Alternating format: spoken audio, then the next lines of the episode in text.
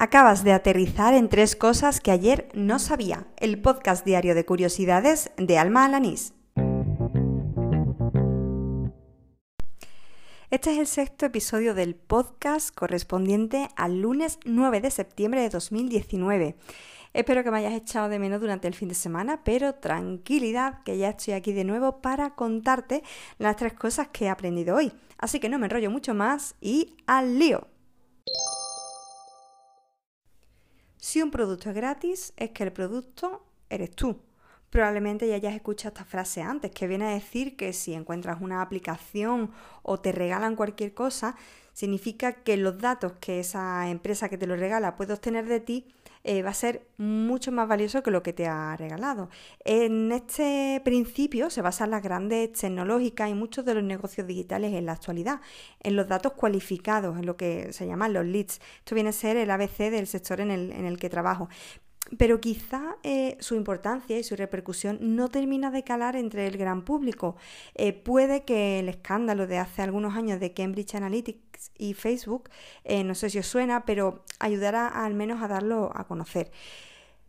Como digo, esto no es nuevo para mí, es decir, el hecho de que si algo es gratis, lo que importa es los datos que tú puedes ofrecer. Lo que no sabía hasta hoy es que había una cadena de cafeterías que había conseguido fusionar esta, idea, ¿no? la de el, dato digital, con, un, con, su negocio que está en el mundo analógico. Se trata de Siru Café, una marca que ofrece café a los estudiantes a cambio de sus datos. No cualquier dato, sino aquellos que puedan ser interesantes para sus empresas patrocinadoras. Como podéis imaginar, esto no entra dentro de la definición de gratis.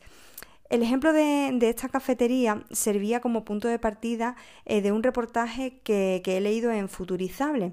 Es muy interesante porque eh, profundiza en el negocio de los datos, centrándose sobre todo en, las grandes tecnológicas, ¿no? En Amazon, en Facebook, en Google, en Apple. Incluso había un apartado que dedicaba a, a Telefónica, ¿no? Que es la digamos, la tecnológica más grande aquí en, nuestro país. Eh, os dejo el enlace eh, en las notas del programa porque creo que es una lectura muy recomendable para conocer realmente la economía que mueven estos datos. Yo no sé desde cuándo existirá lo que voy a contarte, pero yo lo he visto hoy por primera vez. Es cierto, he de reconocer que no soy una gran fan de los cómics, aunque alguna vez, pues a lo largo de mi vida, pues he leído algunos. Sin embargo, a mí me ha explotado la cabeza al descubrir que existen cómics animados. Mira, que ya lo sé, que para quienes escuchan este podcast y sean un fan del mundo del cómic, esto le parecerá una tontería, pero es que yo hasta ahora no había caído en la en la cuenta ¿no? de, todas las posibilidades que el mundo digital y los soportes audiovisuales pueden aportar a la novela gráfica bueno, en verdad no era tan difícil imaginártelo, ¿no? Sobre todo porque los GIFs animados existen desde hace más de una década. Pero claro, yo lo he descubierto hoy y todavía estoy flipando.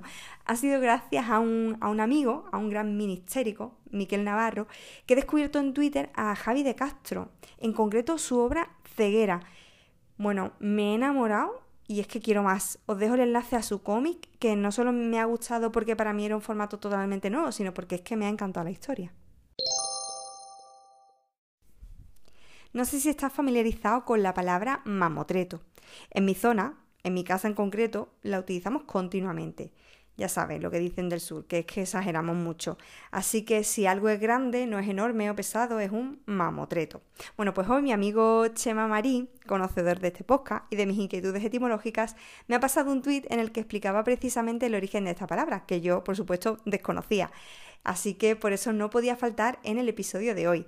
Explicaba en Twitter el usuario arroba etimosdirecto que mamotreto proviene directamente del vocablo griego mamotretos, más o menos pronunciado porque yo es que tampoco sé griego, ¿Qué significa criado por la abuela. Se ve que el término de ahí derivó en gordinflón, abultado, por aquello de que las abuelas pues, crían niños grandes y rollizos. Me lo creo totalmente porque ¿quién no ha tenido una abuela que ha querido cebarle? Bueno, yo desde luego la tuve.